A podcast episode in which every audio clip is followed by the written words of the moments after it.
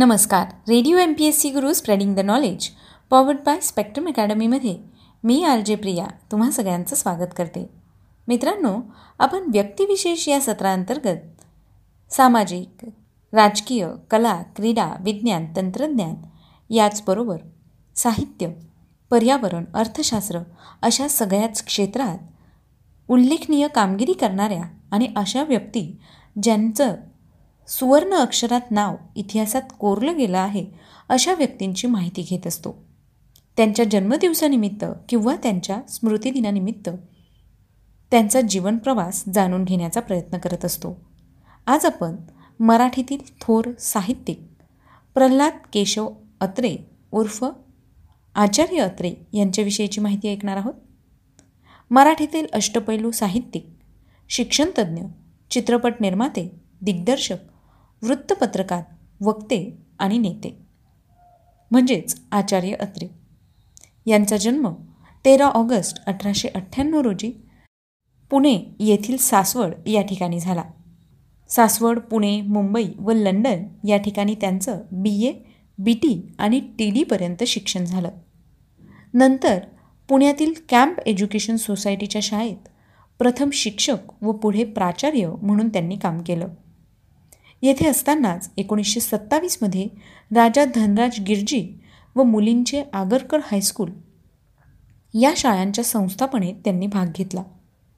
पुण्याच्या नगरपालिकेचे काही काळ ते सदस्य होते. एकोणीसशे तेहतीसपासून नाट्यक्षेत्रात व पुढे चित्रपटसृष्टीतही त्यांनी प्रवेश केला. एकोणीसशे एकोणचाळीस नंतर मुंबईला त्यांनी स्थलांतर केले व एकोणीसशे चाळीसपासून साप्ताहिक नवयुगपासून अखेरपर्यंत ते वृत्तपत्र क्षेत्रातच राहिले. याचबरोबर अत्रे थिएटर्स या नाट्यसंस्थेमार्फत रंगभूमीशीही त्यांचे व्यावसायिक संबंध होते. संयुक्त महाराष्ट्राच्या आंदोलनात त्यांनी आपली वाणी व लेखणी यांद्वारे मोठे कार्य केले. प्रथम मकरंद व नंतर केशव कुमार या टोपण नावांनी त्यांनी काव्यलेखन केलं. एकोणीसशे पंचवीस साली झेंडूची फुले हा त्यांचा विनोदी व विडंबन कवितांचा संग्रह प्रकाशित झाला. त्यात जुन्या वळणाचे विशेषत रवी किरणा मंडळाचे कवी व त्यांच्या कविता यातील लकबांचे व वैगुण्यांचे विडंबन केलेले होते. आधुनिक मराठीतील विडंबन काव्याची परंपरा उपरयुक्त काव्यसंग्रहापासून मानण्यात येते. बालकवी व गोविंदग्रज यांच्या कवितांचा ठळक परिणाम दाखवणारी त्यांची अन्य स्फुट कविता गीतगंगा या संग्रहात आहे. अत्र्यांच्या नाट्यलेखनाचा पहिला कालखंड म्हणजे एकोणीसशे तेहतीस ते एकोणीसशे साठ हा होय. अत्र्यांनी बरीचशी नाटके लिहिली. यामध्ये एकोणीसशे तेहतीस साली साष्टांग नमस्कार एकोणीसशे पस्तीसमध्ये भ्रमाचा भोपळा एकोणीसशे छत्तीसमध्ये लग्नाची बेडी ही त्यापैकी काही लोकप्रिय नाटके होत. घराबाहेर व उद्याचा संस्कार ही त्यांची विशेष गंभीर व सामाजिक समस्यात्मक नाटके आहेत. त्या काळात ही नाटके विशेष अनुकरणीय असलेल्या इस्बेन या नॉर्वेजियन नाटककाराच्या संस्कारावरील दोन नाटकांवर झाल्याचे जाणवते. एकोणीसशे साठ नंतरच्या दुसऱ्या कालखंडातील त्यांची महत्त्वाची नाटके म्हणजे तो मी नव्हेच व डॉक्टर ही होती. अत्र्यांचे चांगले कलात्मक साहित्य काहीसे गंभीर व वास्तवपूर्णच आहे. त्यात एकोणीसशे चोपन्नमध्ये चांगुणा ही कादंबरी व एकोणीसशे चोपन्नमध्येच बत्ताशी व इतर कथा यांचा समावेश होतो. विविध विषयांवर अत्र्यांनी केलेल्या लेखनात लहान मोठी चरित्रे व्यक्तिदर्शनं मृत्यूलेख प्रवासवर्णनं वृत्तपत्रीय लेख साहित्यविषयक लेख आणि भाषणे शालेय पाठ्यपुस्तके इत्यादींचा समावेश होतो. महात्मा फुले पंडित जवाहरलाल नेहरूंवरील सूर्यास्त समाधीवरील अश्रू केल्याने देशाटन अत्रे उवाच ललित वाङ्मय हशा आणि टाळ्या ही त्यांची काही उल्लेखनीय पुस्तके होत. त्यांच्या नवयुग वाचनमाला व सुभाष वाचनमाला यांनी विशेषत पहिल्या मालेने मराठी भाषा साहित्य विषयक शालेय पाठ्यपुस्तकाचा मराठीत एक आदर्शच निर्माण केला. अप्रकाशित गडकरी हा त्यांनी संपादित केलेला ग्रंथ अभ्यासनीय आहे. एकोणीसशे त्रेपन्नमध्ये मी कसा झालो हे त्यांचे वाङ्मयीन आत्मशोधन होय. अत्र्यांनी आपले जीवननाट्य अत्यंत रसाळ व भावपूर्ण शैलीने प्रस्तुत पुस्तकात निवेदन केले असल्याने मराठी आत्मचरित्रपर साहित्यात त्यास विशेष महत्त्वाचे स्थान आहे.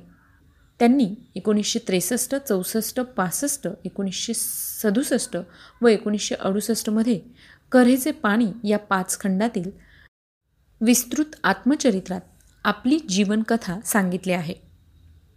अत्र्यांच्या स्वतंत्र वृत्त व्यवसायाचा आरंभ साप्ताहिक नवयुगपासूनच झाला. एकोणीसशे चाळीस ते एकोणीसशे बासष्टपर्यंत ते हा वृत्तपत्र व्यवसाय करत होते. एकोणीसशे चौवेचाळीसमध्ये समीक्षक मासिकाच्या गडकरी विशेषांकाचे व दिवाळी अंकाचे संपादनही त्यांनी केले. एकोणीसशे सत्तेचाळीस ते एकोणीसशे अठ्ठेचाळीस या वर्षात जयहिंद नावाचे एक सायन दैनिकही त्यांनी चालवले. एकोणीसशे चोपन्नमध्ये तुकाराम नावाचे साप्ताहिकही त्यांनी काढले होते. एकोणीसशे छप्पन्नमध्ये सुरू केलेल्या दैनिक मराठाचे ते अखेरपर्यंत संपादक होते. त्यांच्या वृत्तपत्र शैलीवर संदेशकार अच्युत बळवंत कोल्हटकरांचा फार मोठा परिणाम जाणवतो.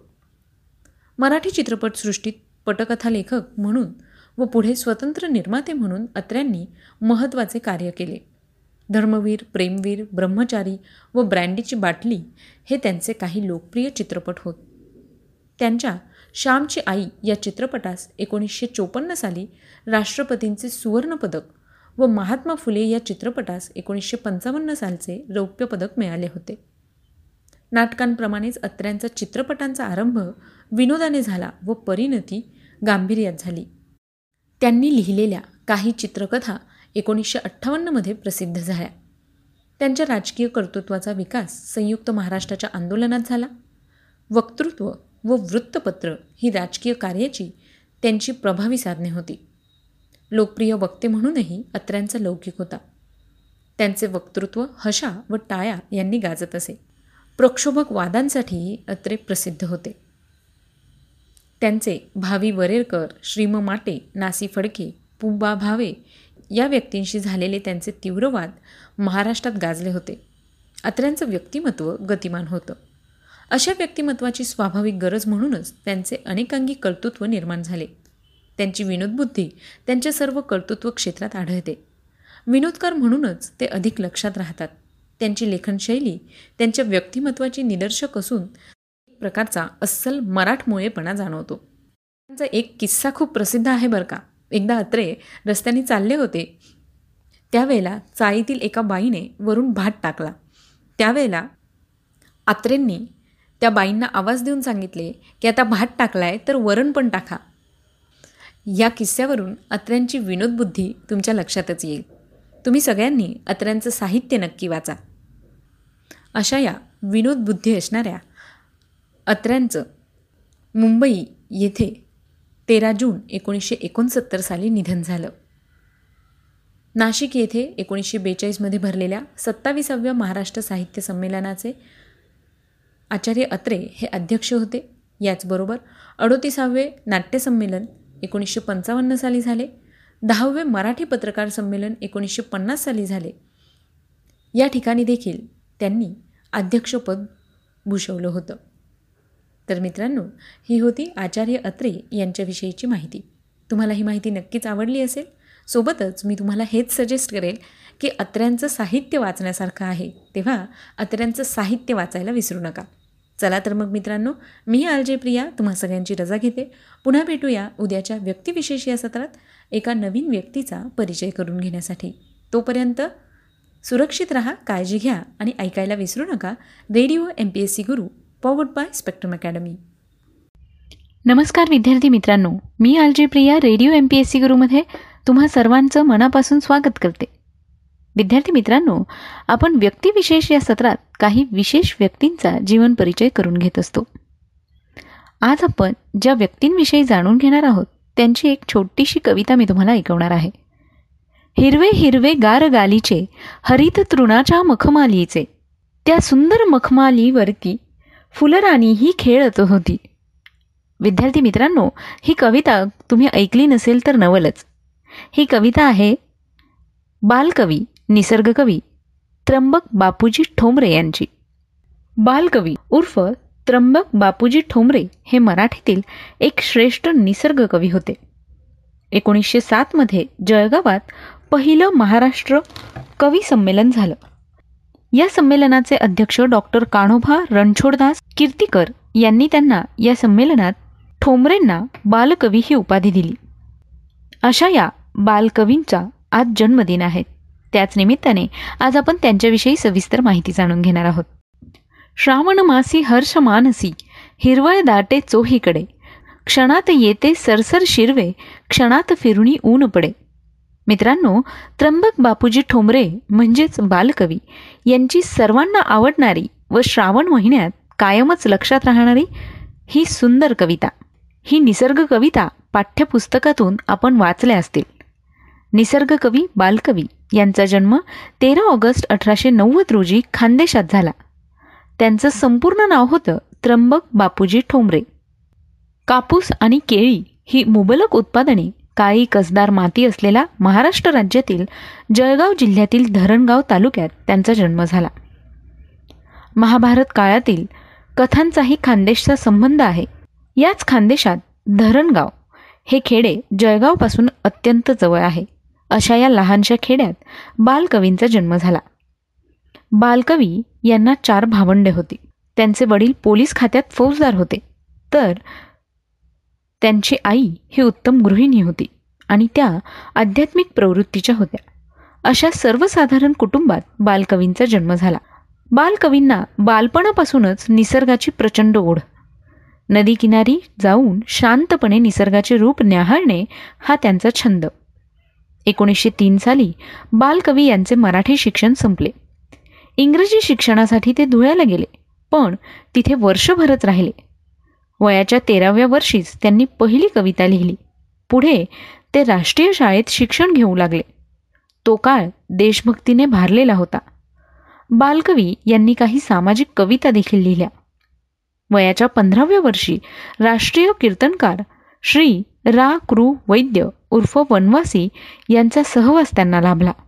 त्या काळात त्यांनी काही कविता लिहिल्या पण प्रासंगिक बाळभूत अशा होत्या. सतराव्या वर्षी त्यांच्या जीवनात एक महत्त्वाची घटना घडली. जळगाव एक येथे एकोणीसशे सात साली कवी संमेलन झाले. या संमेलनात बालकवी यांनी ही आपली कविता सादर केली होती.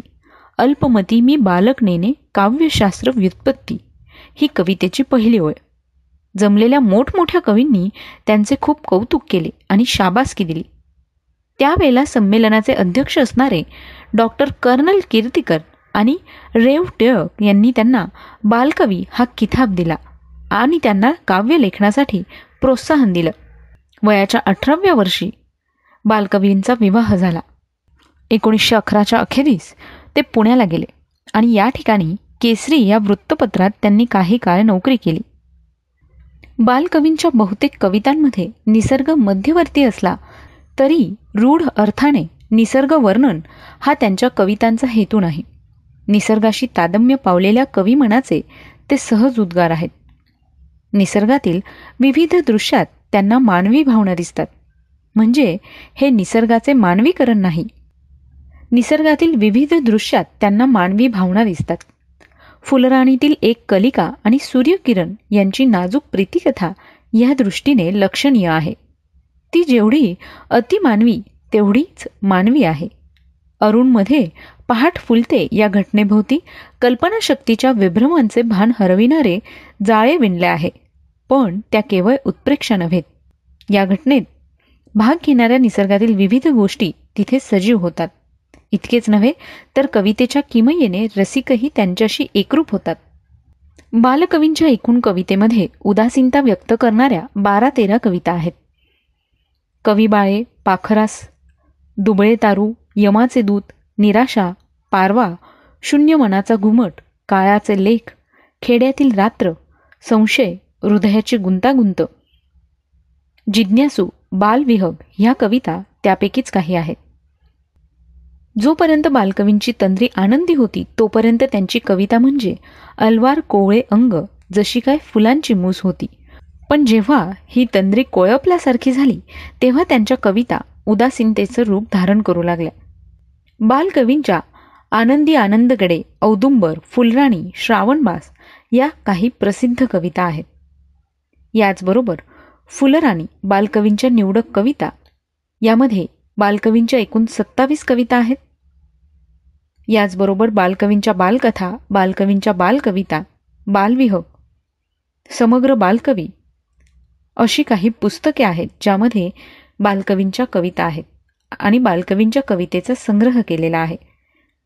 बालकवींनी एकूण एकशे त्रेसष्ट कविता लिहिल्या. त्यापैकी एकोणचाळीस कविता अपूर्ण आहेत. बालकवींचा रेल्वे अपघात झाला आणि यामध्येच त्यांचं निधन झालं. पाच मे एकोणीसशे अठरा या दिवशी त्यांचा अवघ्या अठ्ठावीसाव्या वर्षी अपघात झाला आणि त्यावेळी रेल्वे इंजिनखाली सापडून बालकवींचा अंत झाला. विद्यार्थी मित्रांनो आज तेरा ऑगस्ट हा बालकवींचा जन्मदिन. त्याच निमित्ताने आज आपण त्यांच्याविषयी माहिती जाणून घेतली. विद्यार्थी मित्रांनो जर तुम्हाला आमचं व्यक्तिविशेष हे सत्र ऐकायचं असेल तर तुम्ही स्पॉटीफाय म्युझिक ॲप अँकर एफ एम रेडिओ पब्लिक किंवा गुगल पॉडकास्टवर देखील आमचं व्यक्तिविशेष हे सत्र ऐकू शकता. चला तर मग मित्रांनो आता वेळ आली आहे रजा घेण्याची. मी आलजी प्रिया. तुम्हा सगळ्यांची रजा घेते. पुन्हा भेटूया. उद्याच्या व्यक्तिविशेष या सत्रात अशाच एका व्यक्तीची माहिती ऐकण्यासाठी.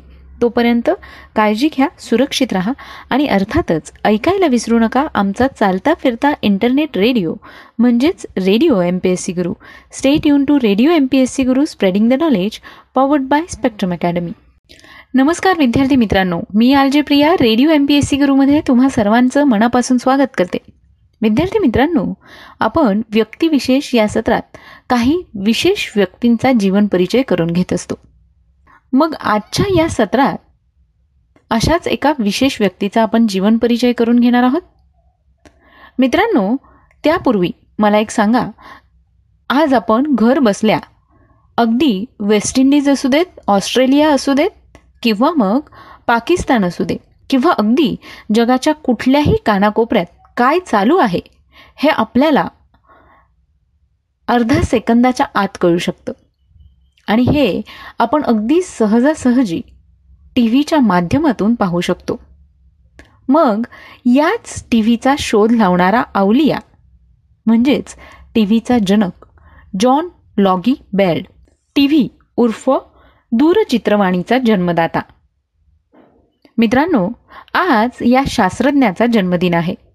तेव्हा या शास्त्रज्ञाने प्रचंड मेहनत घेऊन आणि कष्टाने याचबरोबर लोकांकडून अवहेलना सहन करून सुद्धा टी व्हीचा जादूही शोध लावला. विद्यार्थी मित्रांनो जगातलं टेलिव्हिजन हे मनोरंजनाचं एक सुप्रसिद्ध साधन आहे. तेव्हा टी व्हीचा या शोधाचा प्रवास कसा होता? आणि जॉनी बेअर्ड यांनी हा शोध कसा लावला? याविषयी आपण सविस्तरपणे जाणून घेऊया आपल्या व्यक्तिविशेष या सत्रात. टी व्हीचा जादूही शोध लावणाऱ्या जॉन लोगी बेर्ड यांचा जन्म तेरा ऑगस्ट अठराशे अठ्ठ्याऐंशी रोजी स्कॉटलंडमधील ग्लासगोल जवळच्या खेड्यात एका धर्म उपदेशकाच्या घरी त्यांचा जन्म झाला. त्यांची आई श्रीमंत घराण्यातली होती. धार्मिक प्रवृत्तीची असल्याने धर्मोपदेशकाची कर्तबगार गृहिणी म्हणून त्या ओळखल्या जात असे. सतत नवीन काहीतरी करण्याची धडपड जॉनमध्ये उतरली. मूळच्या गुटगुटीत असलेल्या जॉनला वयाच्या तिसऱ्या वर्षांपासूनच थंडीच्या आजाराने बेजार केलं होतं. पण शाप ठरण्याऐवजी हा आजार त्याला वरदानच ठरला. त्यामुळे सैन्यामध्ये भरती होण्यास त्यांना नकार देण्यात आला. जॉन ज्या शाळेत शिकला त्या कर्मठ शाळेत इंग्रजी आणि लॅटिन भाषांचे महत्त्व होते. पण विज्ञानाशी मात्र वाकडे होते. अशा घुसमटलेल्या वातावरणात काहीतरी नवीन करावे म्हणून जॉन फोटोग्राफी शिकला. हे शिक्षण पुढे तारांशिवाय लांबवर चित्र पाठविण्याच्या शोधाला पायाभूत ठरले. फोटोग्राफी सोसायटीचा अध्यक्ष झाल्यानंतर जॉनच्या व्यासंगाला वेगळीच कलाटणी मिळाली. बी एस सी झाला तरी चाकोरी सोडून त्याने एका कारखान्यात मॅकॅनिकची नोकरी धरली. उद्देश इतकाच की आपल्या संशोधनाला लागणारी अवजारे हाताळायला मिळतील. पाठीवर सॅक टाकून त्याने दुकानादुकानात त्यांची विक्री केली. ती केवळ त्या अवजारांची उपयुक्तता आजमावण्यासाठीच. हातात पैसे येत नाही असं लक्षात आल्यानंतर त्याने एका मित्राच्या सल्ल्याने वेस्ट इंडिजची बेटे गाठली. आणि तेथे मुबलक पिकणाऱ्या फळांचा जाम आणि लोणची बनवण्याचा उद्योग देखील सुरू केला. वैज्ञानिक वृत्तीचा जॉन असल्या उद्योगात रमत नव्हता. तो इंग्लंडला परतला आणि त्याने वीज उत्पादक कंपनीत सहाय्यक इंजिनियर म्हणून नोकरी शोधली. युद्धानंतर त्याने विविध व्यवसाय केले. पण आजारपणामुळे ते सर्व सोडून एकोणीसशे बावीस नंतर त्यांनी दूरचित्रवाणीवर संशोधन करण्यावर आपले लक्ष केंद्रित केले. प्रथमत अठराशे चोवीसमध्ये बाह्यरेखांच्या रूपातले वस्तूंचे व एकोणीसशे पंचवीसमध्ये ओळखता येतील अशा मानवी चेहऱ्यांचे प्रेषण करण्यात त्यांनी यश मिळवले. सत्तावीस जानेवारी एकोणीसशे सव्वीस रोजी रॉयल इन्स्टिट्यूशनमध्ये बोलत असलेल्या व धूम्रपान करीत असलेल्या मानवी चेहऱ्याची प्रतिमा एका खोलीतून दुसऱ्या खोलीत प्रेषित करण्याचे प्रात्यक्षिक शास्त्रज्ञांच्या समोर करून दाखवले. याकरता त्यांनी प्रकाश विद्युत घट निऑन दिवा आणि चित्राच्या क्रमवीक्षणासाठी तीस छिद्र असलेली व सेकंदाला साडेबारा फेरे करणारी निपको तबकडी म्हणजेच दूरचित्रवाणी वापरली. अशा प्रकारे त्यांनी दूरचित्रप्रेषणाचा पहिला यशस्वी प्रयोग केला. प्रकाश विद्युत घटावर अवरक्त किरणांचा परिणाम होत असल्याचं बेअर्ड यांच्या निदर्शनास आल्यावर त्यांनी अंधारात दिसण्यास मदत करणाऱ्या नॉक्टोव्हायझर ह्या उपकरणाचा शोध लावला. रात्री वा धुक्यात नौकानयनासाठी व मोटार चालकांना उपयुक्त असणाऱ्या या उपकरणाचे एकोणीसशे सव्वीसमध्ये त्यांनी प्रात्यक्षिक करून दाखवले. पुढे रडार या अधिक प्रभावी साधनाचा शोध लागल्यानंतर हे उपकरण मागे पडले. बेअर्ड यांनी स्वतःचे दूरचित्र प्रेषण स्थानक कुलसन केंट या ठिकाणी स्थापन केले. एकोणीसशे अठ्ठावीस फेब्रुवारीमध्ये या स्थानकातून त्यांनी अटलांटिक महासागर अमेरिकेत हार्ट सेडॅल येथे चित्रप्रेषण केले व तेथे त्यांचे यशस्वीरित्या ग्रहण होऊन चित्र स्पष्टपणे दिसले. याकरिता भूमार्गे अठ्ठेचाळीस किलोमीटर दूर असलेल्या एका रेडिओ प्रेषकाला व तेथून अटलांटिकवरून पंचेचाळीस मीटर तरंग लांबीवर रेडिओद्वारे प्रेषण करण्यात आले. एकोणीसशे एकोणतीसमध्ये जर्मन टपाल खात्याने बेअर्ड यांना त्यांच्या पद्धतीवर आधारलेली दूरचित्र प्रेषण सेवा विकसित करण्यासाठी सवलती दिल्या आणि दोन महिन्यानंतर ब्रिटिश ब्रॉडकास्टिंग कॉर्पोरेशनने म्हणजेच बीबीसीने त्यांना आपले प्रयोग पुढे चालू ठेवण्यासाठी संस्थेचा प्रेषक वापरण्यास परवानगी दिली. तीस नोव्हेंबर एकोणीसशे एकोणतीस रोजी त्यांनी बी बी मार्फत अर्धा तास दूरचित्र प्रेषण कार्यक्रम दाखवला. एकोणीसशे तीसमध्ये चित्रप्रेषणाला ध्वनी प्रेषणाची जोड देण्यात आली. एकोणीसशे छत्तीस साली बीबीसी ही पूर्णवेळ दूरचित्रवाणी सेवा चालू करणारी जगातली पहिली संस्था ठरली. त्यावेळी बेअर्ड यांच्या चित्रप्रेषण पद्धतीबरोबर Marconi electrical and musical instrument या कंपनीने विकसित केलेल्या पद्धतीची स्पर्धा चालू होती. काही महिने दोन्ही पद्धती बरोबरीने वापरण्यात आल्या पण फेब्रुवारी एकोणीसशे सदोतीसमध्ये बी बी सीने मार्कोनी पद्धतीचाच संपूर्णत स्वीकार करण्याचा निर्णय घेतला.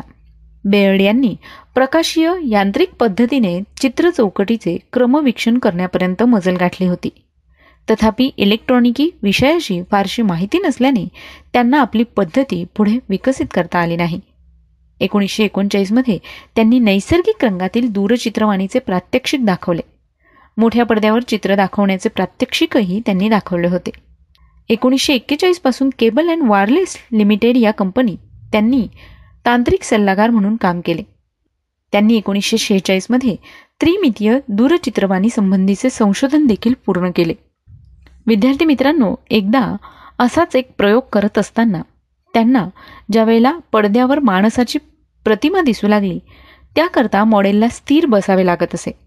हा दोष टाळण्यासाठी मग जॉन यांनी शेकडो बॅटरीज एकत्र केल्या आणि निर्माण झालेल्या दोन हजार वोल्ट्सच्या विजेच्या साह्याने हा दोष दूर करण्यात ते यशस्वी झाले होते. पण तुम्हाला ऐकून आश्चर्य वाटेल की या प्रयत्नात त्यांना विजेचा शॉक बसून ते लांबवर फेकले गेले होते.